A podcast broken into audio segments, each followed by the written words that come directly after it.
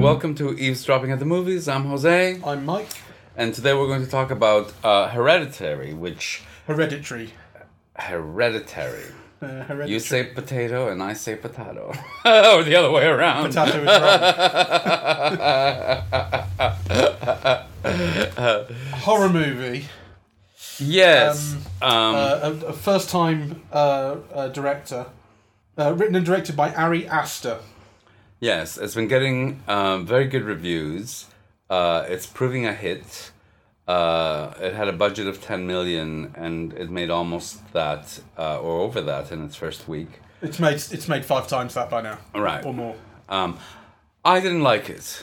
What about I, you? I had trouble with it. Uh huh. Um, let's let's give it there's there's there's a lot of spoiler kind of uh, potential, so let's give a précis of it without that, which is um, there's a there's a family. Toni Collette's the mother, Gabriel Byrne's the father. Uh, the son and daughter are Alex Wolff and Millie Shapiro. Um, the mother's an artist. The dad, you don't know what his job is, and and the kids are you know just school kids.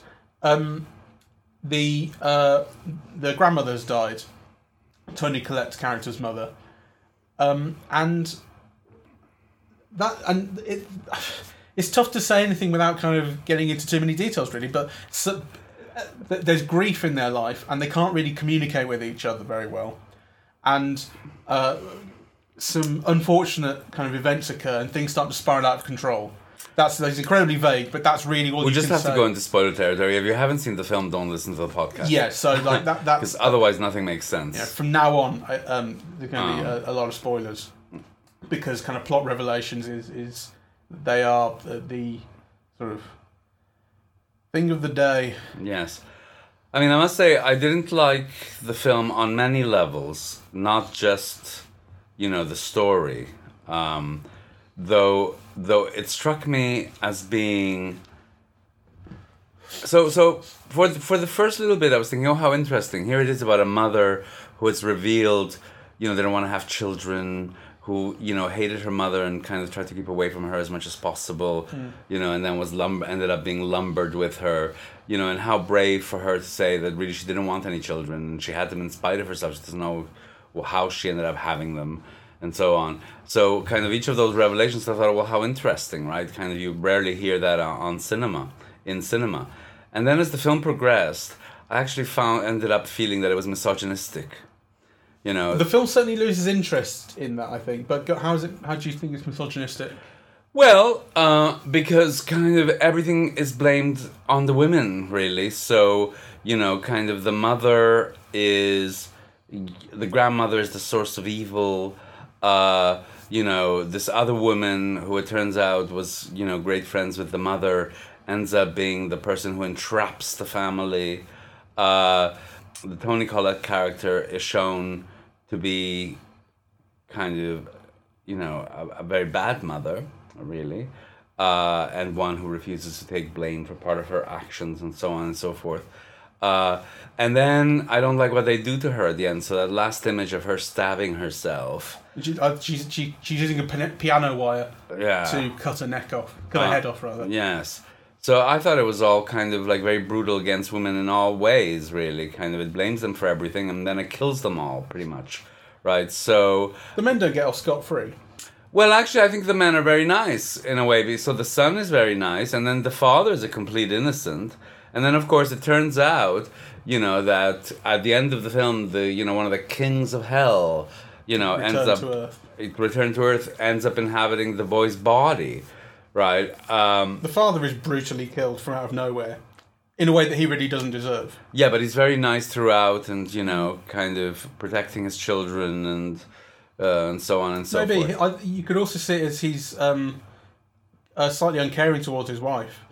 Um, you know, when he's been when he's been shown, uh, he, he he basically considers that she's having a breakdown, and despite the fact that he's been shown very clear evidence that something supernatural is actually happening, he still kind of refuses to believe it, refuses to sympathise. I don't agree. I think it's a process, right? So he's very supportive, and then this, you know, the film makes you understand why, you know, he ends up not being supportive any any further, really, um, and that really begins to be when when when when in his eyes she begins endangering the children.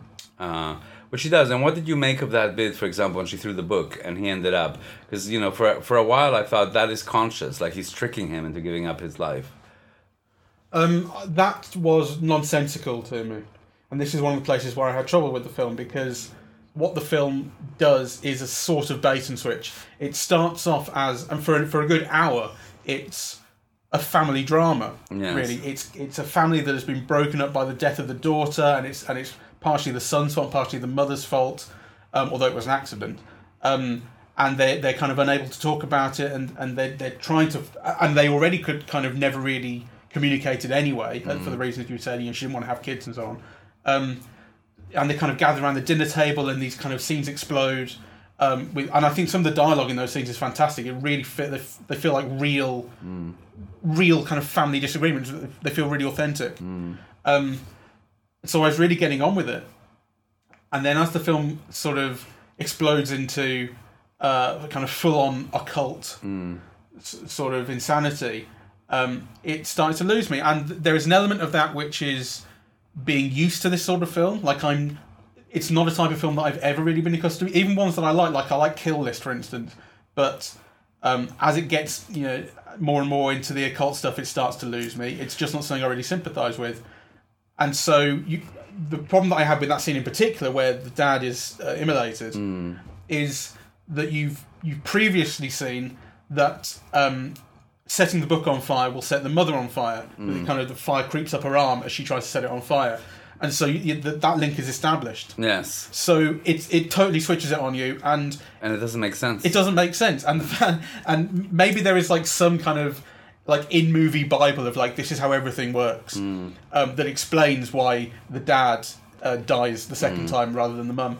But uh, it doesn't make sense to me. And and the shock of the dad being set on fire and the kind of the, I mean it's kind of an interesting image is not uh, enough to satisfy the fact that it doesn't really make any sense. Yes. But I don't know if I'm being unfair asking it to make so much sense in a logical way because I think part of the project of the film is to go off the rails.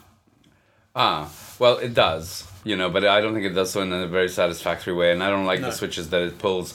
So for the first ha- for the first hour or so, you think, oh, how interesting, right? The film is called Hereditary. You know, here's a grandmother, and then there's a daughter, and you know, and then there's a granddaughter, right? And maybe it's something that bypasses a generation because you see the grandmother appearing to the daughter, and then the daughter does odd things like cut the head of a pigeon and things like that, right? Uh, you know, and so and then the film does the other switch really, which is it kills off the daughter, right? Like you know, so then it kind of it becomes a film about about the boy, really, you know. Yeah.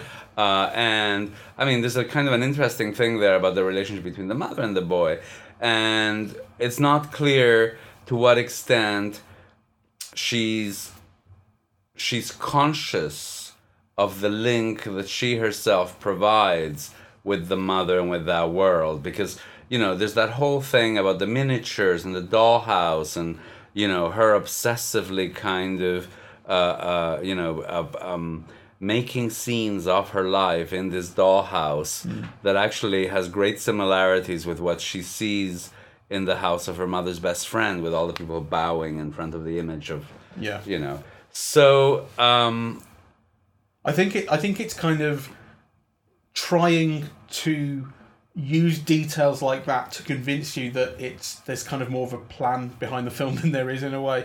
I, I think that I think it's really trying to say like that there's this whole thing of this this this cult that is trying to bring back this demon of hell, yes and and the demon of hell comes back through uh, uh, vul- possessing vulnerable male bodies. Um, I think it's disa- it's unsatisfactory because the only male in the film who has anything to do with it is the son. The only other male who's any, of any significance is the dad, and he doesn't have anything to do with this. Yes. So I, the film is like so. So despite the fact this demon is coming back through men, the film is all about women, and it's and it kind of doesn't add up.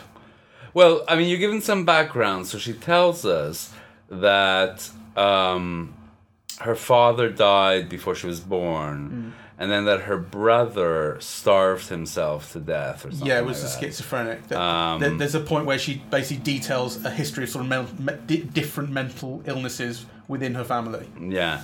So and and you you get the feeling that maybe there's a history that it, that is tied together in the sense that you know maybe this boy starved himself rather than giving up his body to the devil or whatever.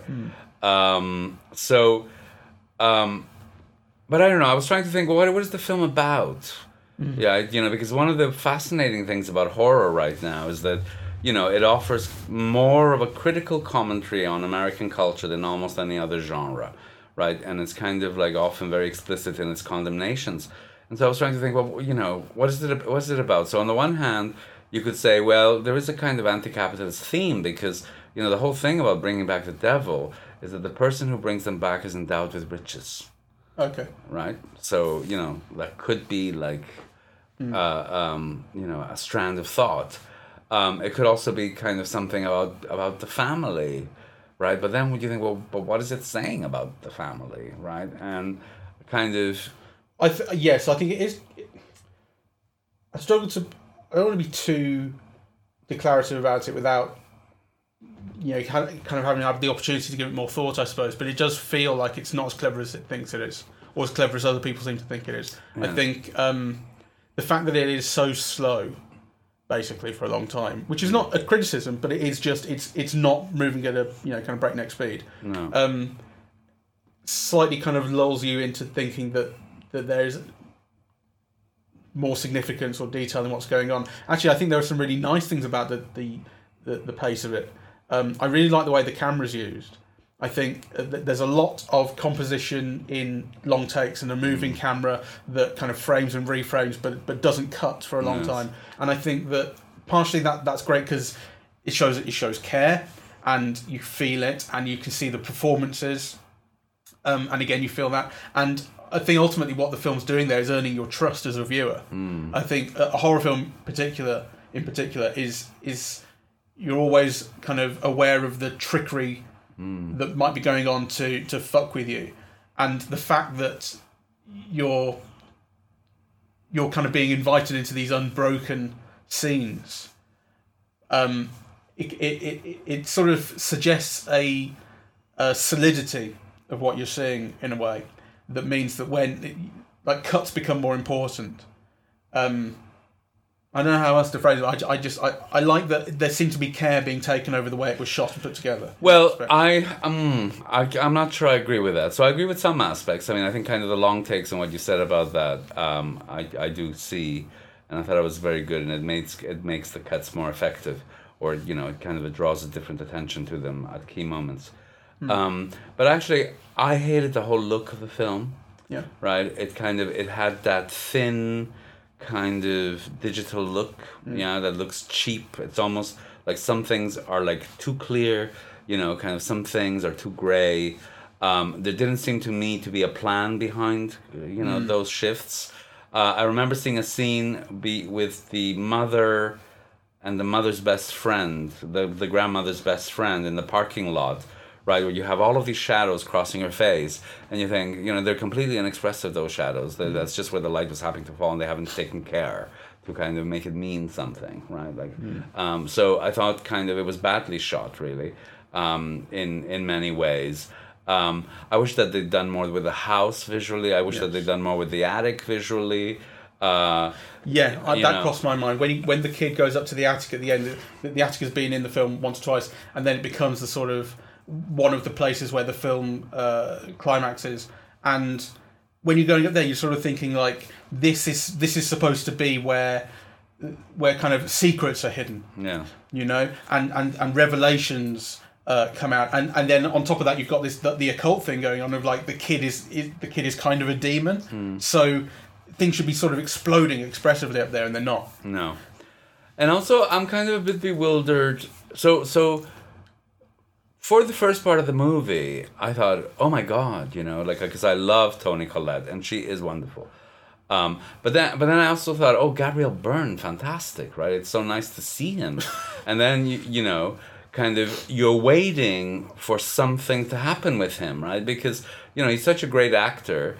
Um, and so, you know, kind of, if they have him in this film, it's because at some point they're going to give him something to do. yeah. And they never do, right? It's a really dull role. Yeah. Kind of, you know, with very few emotional registers.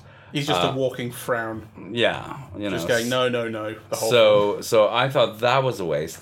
Um, to be fair, there was there was a moment which came to me unexpectedly where they're at the table and they're all grieving over the death of the daughter. That really moved me. That I found myself slightly welling up at. Yep, Right. I agree with you. Uh, which was very surprising. And It's for me. It was when the mother, the the son hasn't. They haven't spoken about it, and the son hasn't apologized. Uh, he's just kind of, sort of tried to be quiet about it, and yeah. I mean, I kind of sympathise with him. Like, how do you bring that up? yes. Yeah, How do you say I've killed your daughter? That's fu-. yeah. Um, but of course, I also think that like you probably should say sorry. but it's when the mother stands up after the kid wants to bring this all out. You know, says what you know. There's something on your mind. Talk to me. Let's, let and they start having it out. She stands up and she says, it, "It's not just like it's not just a torrent of anger." She says, um, "I wish I could protect you from the knowledge of what you've done." Yes. You know, so like she, there's a kind of forgiveness in there, or or sympathizing. She knows that she can't blame him exactly, but, then she blames him. But of course she does. But and he deserves some blame.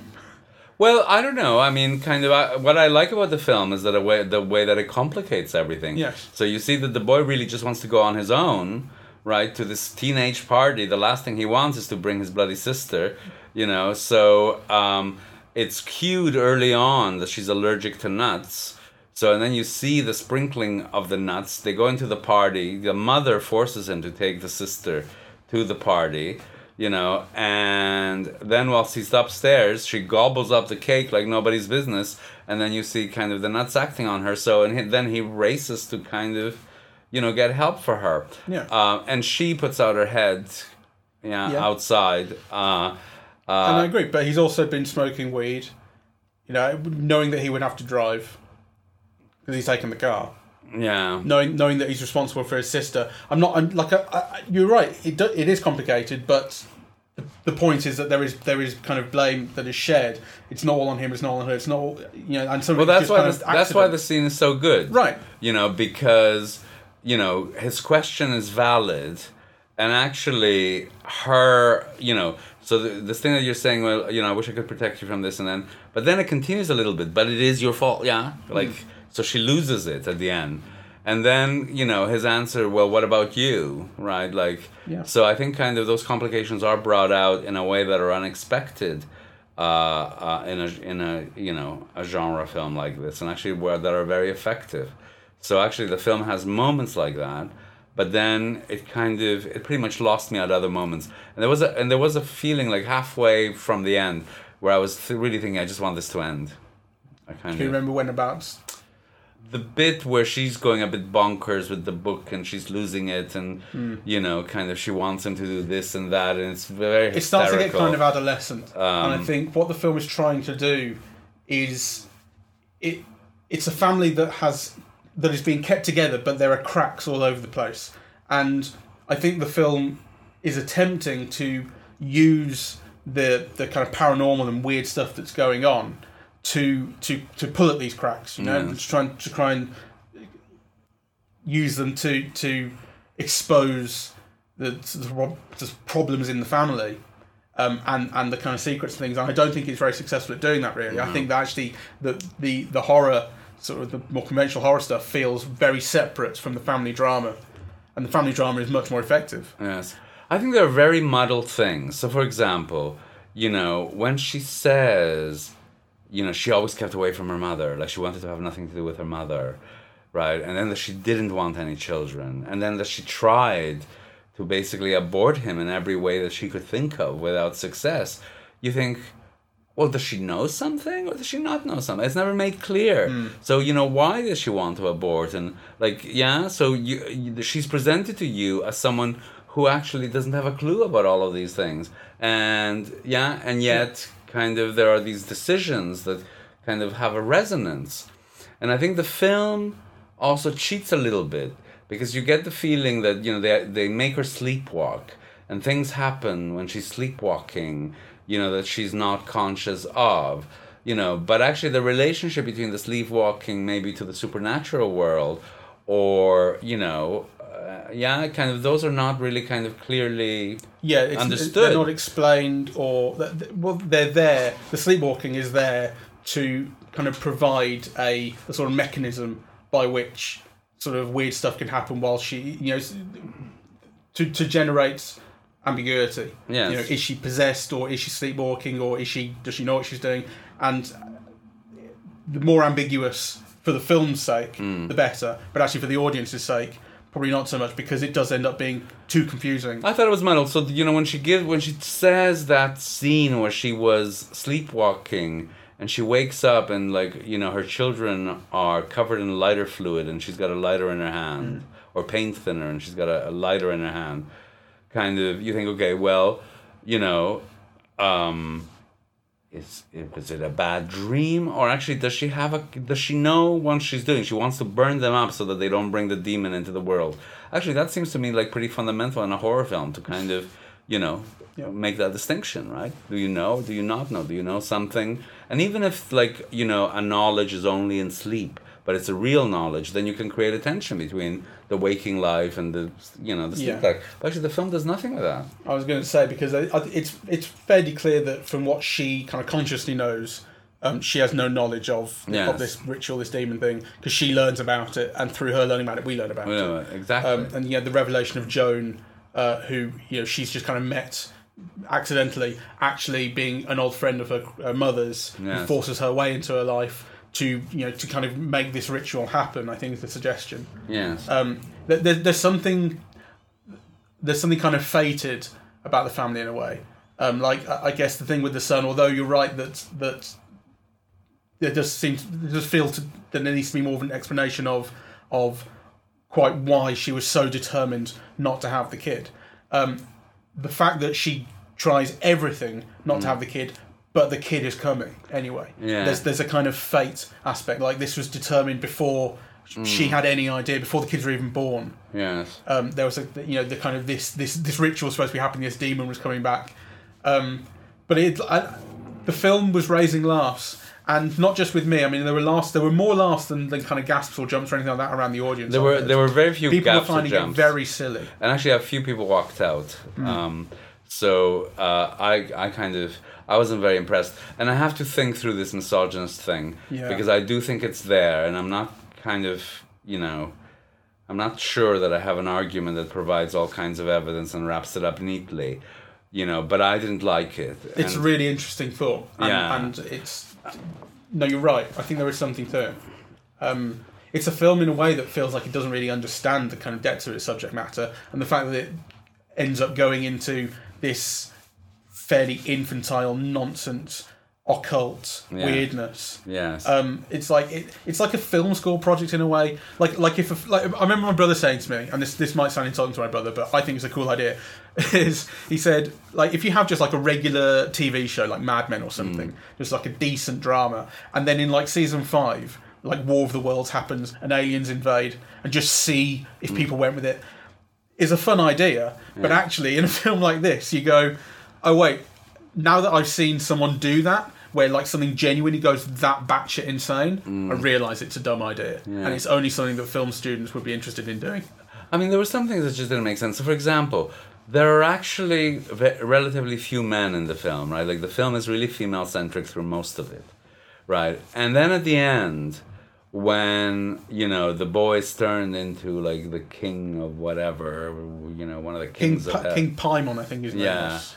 Um, then all of a sudden, you have all these naked men, you know, kind Yeah. of uh, bowing down to him. And you think, where did where did they come from? Because all you've seen is women, and actually, the women are all decapitated around, Yeah. you know, this birth of this new evil king. You know, uh, so most of the women are with their heads off, and then all these men appear, and you think, like, what's what's that about? Well, I mean, you're right, but I think asking any kind of any uh, sort of real questions about that is foolish. I think by the end of the film, by those last few minutes, the kind of the the verifiability of anything that you've seen before is really in question. Yes. Well, you know, but I think if you're trying to see kind of Um, Yeah. themes unfurl, whatever, you want to make sense of these things, and actually they don't. Yeah. Which I, I thought you meant just like in in practical terms. Where do they come from? Well, no, in, I meant. sort of, in I sort of thematic terms, I guess. Well, well, what I'm, I think in my own head, if I'm trying to say like there's a misogynist edge to this film, right? Um, you know, because all these women have plotted to kind of bring this evil into the world, right? And then actually, evil takes male form. Uh, and all of a sudden, kind of, there are you know all these naked men who are obviously who are now the power mongers, really, because all the women are there with their heads cut off yeah. right? Um, yeah. So I'm just trying to kind of um, I agree. Make I- sense of that. Definitely something with. It, it reminds me what you, the point you're making reminds me of a film I watched called It Follows, which is from 2014. I think Uh-huh. it's a horror movie um, about. Uh, again, it has some kind of. It has some interesting sort of careful filmmaking aspects to it. It's about this um, sort of entity that follows people. When you have sex with someone else, it kind of gets transmitted, Hmm. and then it, it basically follows you and kills you, and then goes back to kill the last person you had sex. So it's it's a sort of it's a joke on STDs, Hmm. not a joke, but like a whatever analogy. Um, but but again, like the, as interesting as that film was in some ways, from the from the first minute, it was incredibly misogynistic because Hmm. it was it's a film that really luxuriates in looking at women's dead bodies being sort of arranged yes. weird. And no one, and I, re- I was reading reviews of it, and no one seemed to say anything like that. It's really weird how it kind of gets past people. For a moment, I thought that the boy was going to be like the female equivalent of the last girl. I it'll be like Oh. the last boy, right? you know, and then of course, instead of you know uh, uh, it being like that, he's hailed as the new king and crowned and.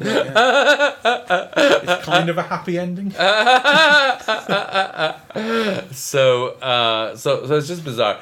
There are analogies to all of the famous horror films. I mean, you could really see the connection to like Rosemary's Baby. Um, you know, I think uh, uh, very clearly, and there's aspects of The Exorcist and so on. Um, but my God, actually, you know, even The Exorcist, which I uh, you know I hate. Like when you think of some of those images and kind of and the glossy luxuriance of them, I find that you know, kind of this film on a visual level, it's just like Nothing. Nothing. compared- What what what what do you hate about The Exorcist? Well, pretty much everything really. I hate I hate I hate the fact that it kind of, you know, it has the religious kind of dimension. I hate what they do to Linda Blair in it. I think it's kind of like gruesome and gory and Well, go on. I, I mean, I'm interested. Like, what about what about Linda Blair? and What about the religious aspect? If you if you can remember. yeah, I think getting a 13-year-old girl to put a crucifix up her vagina is completely disgusting and and and in- inexcusable. Yeah. So I'll leave it at, at that. And you Well, know, yeah. I mean, there is there is Uh, there does seem to be this feeling of like that. Um, not necessarily with little girls in, but just like torturing your actors means that you're a good director, which is Yes. bullshit. Um, but I think in this case, I mean, I forget what Linda Blair's real age was, but it was something like that, wasn't it? Like 13 or 14 in the film. I can find You know? Yeah, find out. I just think that's kind of disgusting. Linda Blair. She was born in '59, and The Exorcist came out in '73. So, So she was- 13 and 14 Yeah. when it was being filmed. Yes. Uh, and if you imagine that it was probably filmed the year before Yeah, it was released, yeah? Um, and, and, and what about the religious uh, aspect? Um, well, it buys into them, doesn't it? You know? Um, Is that a problem? well, I, I mean, I I, for me it is it a problem that a film treats religion as something that is actually real? um, for me it is. okay. You know, I mean, uh, it yeah. So obviously that would get rid of a lot of supernatural kind of things, um, and it is a fantasy and it is a game and so on. Um, but um, it's not just. I mean, this thing is not just that. I, I suppose. Well, I'm not even um, supportive of religion in the abstract. Actually, I do think it is the opium of the people in every form. Um, but that the film was so Catholic in its treatment of the supernatural, right? And the very idea of exorcism kind of only, yeah, plays out within kind of a particular view of good and evil and the role of the church in it and you know and that actually supports all of that just by virtue of how it plays out in the film Hmm. i didn't like that Fair um, No, fair i mean i'm speaking i haven't seen it Yeah, for no, like absolutely. 30 years I was, I was but- just curious to get you reading it. I mean, Yeah, um, um, it's not a film that I, I, I, saw it for the first time. Um, I saw it for the first time actually at Warwick Film Soc. Uh, so I would have been 19 or 20. Um, and I was uh, kind of nonplussed by it, I suppose. It, uh-huh. it's not something that, that struck me or, or, or really involved me or was scary to me. But um, frankly, my understanding, and you know, I could be wrong, and maybe one should look it up, but my impression was always that nobody ever really thought it was a good movie. I mean, obviously, it was an enormous success. It was like a Jaws type of success before Jaws, yeah. right? But its reputation as a masterpiece of the cinema is really only due to Mark Kermode. you know, I mean, he went on a rampage about it, about it being his famous film, and then he wrote the BFI classic, and then I think a younger generation of people just assumes that it is a classic because there's a classic book on it, and you know, Mark Kermode loves it. But I don't think anybody who's really serious about the art of cinema has ever thought that that's a great movie. Um, well, I can give you this is just a, a, scanning of the reception uh, sort of section on Wikipedia, so Sure. take it as you will. But um, th- there is uh, there are reviews from Stanley Kauffmann in the New Republic, Variety, um, Roger Ebert gave it four out of four stars. Um, so some people seem to like it, and then there are also there are also uh, a number of um, less positive ones. And it does say, to be fair, the Exorcist critical reputation has grown considerably over the years, Yeah, which well. is that, I mean that's pretty unquestionable, I suppose. Yes. Well, and I, I'm just giving you my view of, um, you know, Yeah. how that developed, basically. Yeah, because, uh, uh, uh, Um, but that's that's the Exorcist. yeah. Um, so, um, yeah, let's go. Let's get back on topic and, and wrap it up, really. Hereditary. Um, yeah. What do you think of the title? See, I, the, I, that doesn't make sense to me uh, either. by the time we got to the end, I thought maybe it's about like the the, the, the horror of uh, hereditary succession. No, I think this is something that a television series, any old television series dealing with witches or the supernatural, you know, would have done it much more elegantly. You know, you could have had a preamble about generations of witches that bring back this god or whatever, you know, and make it all make sense. But actually, you have no idea, right? So mm-hmm. all you know is there's a grandmother, and presumably, like, you know, she kind of worshiped the devil or whatever. But in what sense are these, you know, uh, uh, powers hereditary? Or who is who inherits them? And but like you, you're none the wiser. and Yeah, actually, to, to the film's detriment. It is because, and actually, the, the real problem about that is what the film does early on is set up a mystery, Yes. and then it has no. Uh, I, I, maybe it's not fair to say it has no interest in, in explaining it. I think, I think there's a good chance that actually, um, if you if you were to ask the the, the writer director, um, you know what's going on, he would be able to tell you. Well, if you look at this clue here and this clue here, do you know what I mean? Like Yeah, the yeah. kind of thing where it's all been hidden away, but I that's not fair I to an audience. I think there's definitely a sense of that because, for example, you know, one of the things that you're very conscious throughout the film from the very beginning is the role of those dollhouses, right? Because you know the film kind of starts on a dollhouse. And then, kind of, it moves to a bedroom, and you wonder is the bedroom in the dollhouse, or like you know, there's refer, there's continued references back to this dollhouse, right? But I still don't get it. yeah. Yeah, I mean, you know that it means something. You know that kind of you're drawn to it all the time. That it's kind of referenced over and over again. And then they But- end up being smashed. Yeah, and then they end up being smashed. okay, so uh, what So does that mean? what does it mean? You know, like it just kind of you know that in the director and the writer's minds it means something, Hmm. but actually I just didn't get it. Yeah, you know. and I don't like that feeling of a film sort of speaking in code. Yes, I don't think. I just don't think that's very good storytelling. yes. I mean, I was watching. Um, uh, I was watching a, like a Vanity Fair video, or some publication like that. They do videos on YouTube, and um, uh, it was Jordan Peele who wrote and directed Get Out, which we both agree is a really good film, and everyone agrees that. They gave him sort of fan theories about what what you know kind of details of the film and what was happening in the film, uh, and he responded in a way that I found quite disappointing, which was to say, you know, oh yeah, that's kind of right. Oh no, that's not really right. Whereas what really the, the the response should be, "Oh, that's interesting." Yes. You know, oh, that's not what I was going for, but that's a really interesting interpretation. Yes. You know, I don't like the idea that, that, that there is a coded way, because then, cause then you're not interpreting a film, you're just you're looking for clues. Yes. And that's what I feel this film is.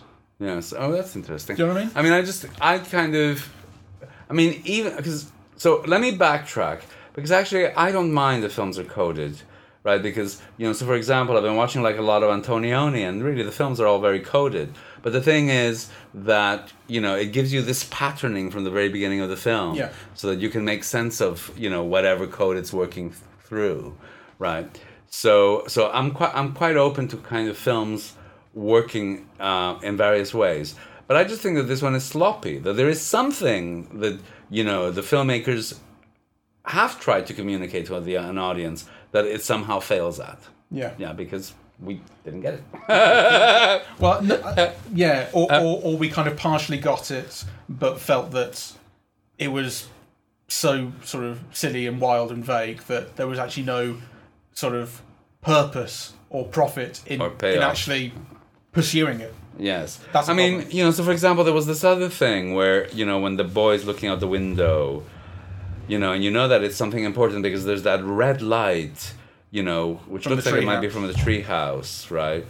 And it's being reflected in his eyes and so on. So you think, oh, you know, there's something, you know, what's the light? What does it mean? Where's it coming from? What's it? What effect is it going to have? Hmm. Right?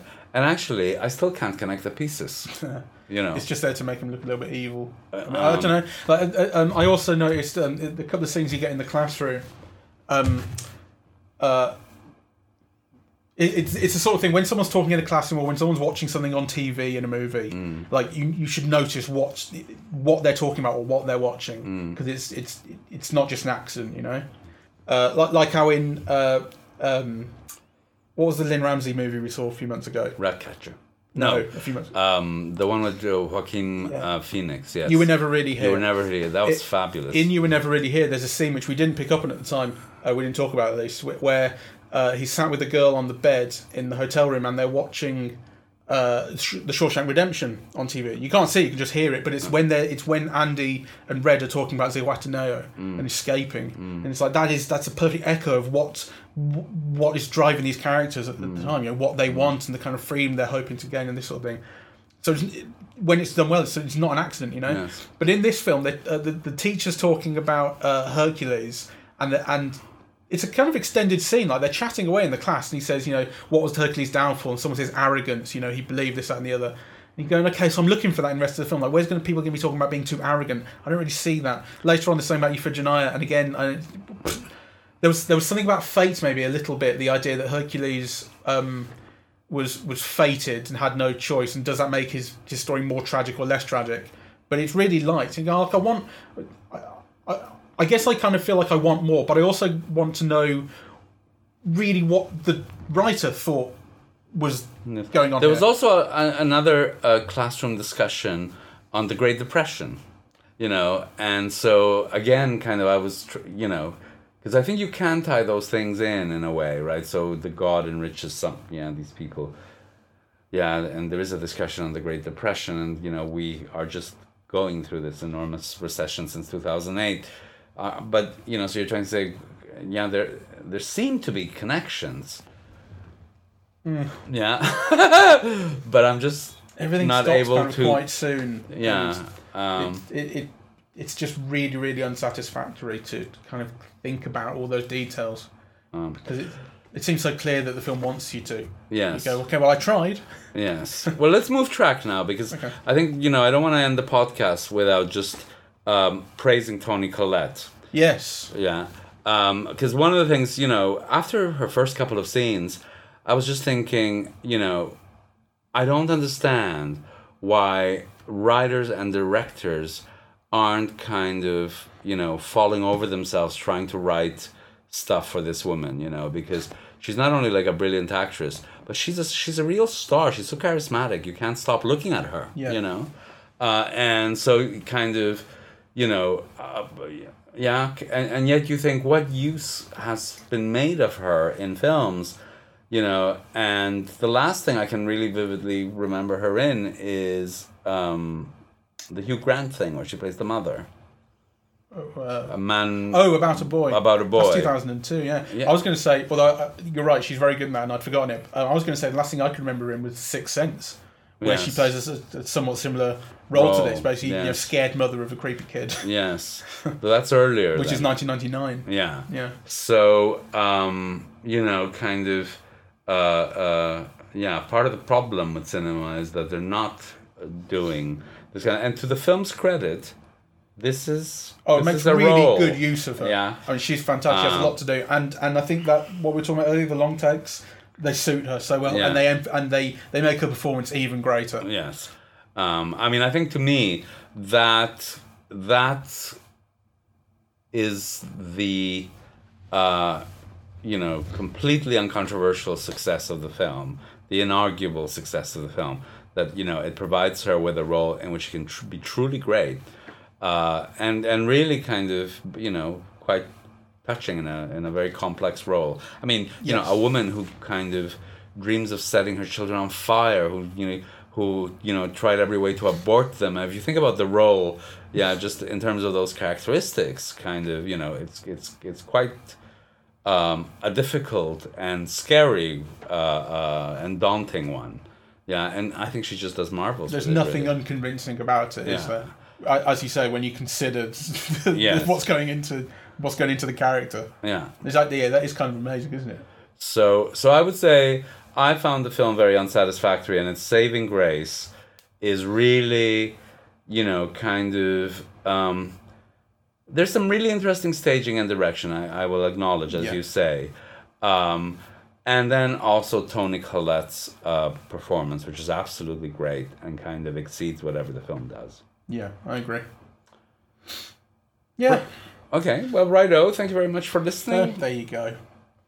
We As, as I said, I think on a previous podcast, like people have been waiting to talk about this film, which I thought was interesting. Like, I've seen people going, "Oh, w- will people hurry up and see Hereditary so we can talk about it?" ah right okay Um, and I think that's interesting because so some people are responding. You know, because it, it's not doesn't necessarily mean that people think it's good, although that's probably an indicator. People want to talk about things they like, but uh, people definitely think it's interesting.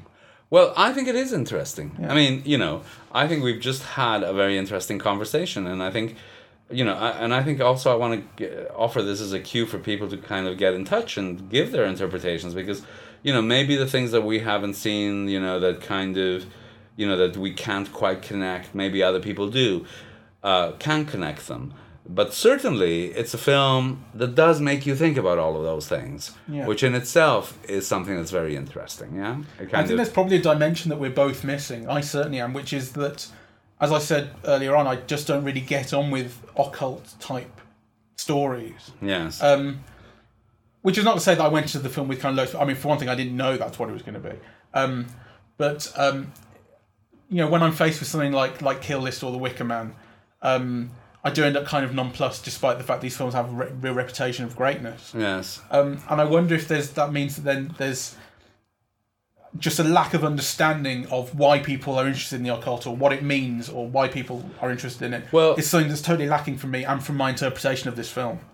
That could be true of me as well. Um, you know, it, it certainly can, you know, I want to ask Matt Denny about it because he's interested in all British horror and that sort of thing. Yes. And um, but uh, but British horror is not very supernatural, is it? well, like I say, it, it, it gets quite occulty. Like I say, kind of dru- the druidy stuff, like, Okay, like the, the Wicker the Man. uh, occult druidy stuff, yes, I suppose. Um, Um, I, yeah. I think he probably have I a was lot more to say about it. Than, but but yeah, but, yeah. I think in that respect, I think he probably have a lot more to say about it than I could. yeah. Um, Um, I'd be interested to get his read on it. Which you know, and you should follow Matt Denny on Twitter, as you should follow us. we are we are at Eavesdrop Movies. Uh, we're eavesdropping at the movies on Facebook and SoundCloud and iTunes. yes. And um, And do get in touch, or you know, do kind of comment if um, either you can extrapolate some of these interpretations and make them neater, and you know, make more sense of them than we have, or in, indeed if you have if you have uh, new ones. I mean, I think that the film is successful in that it makes you try to bring that kind of coherence to to a set of themes and ideas that it kind of lays out, and that we're, we're arguing that it doesn't kind of develop very coherently. Uh, but you might find a coherence that we are presently missing, and if so, we'd lo- really love to hear from you. Yes, wouldn't we just? All right, well, goodbye. Bye. bye. Uh,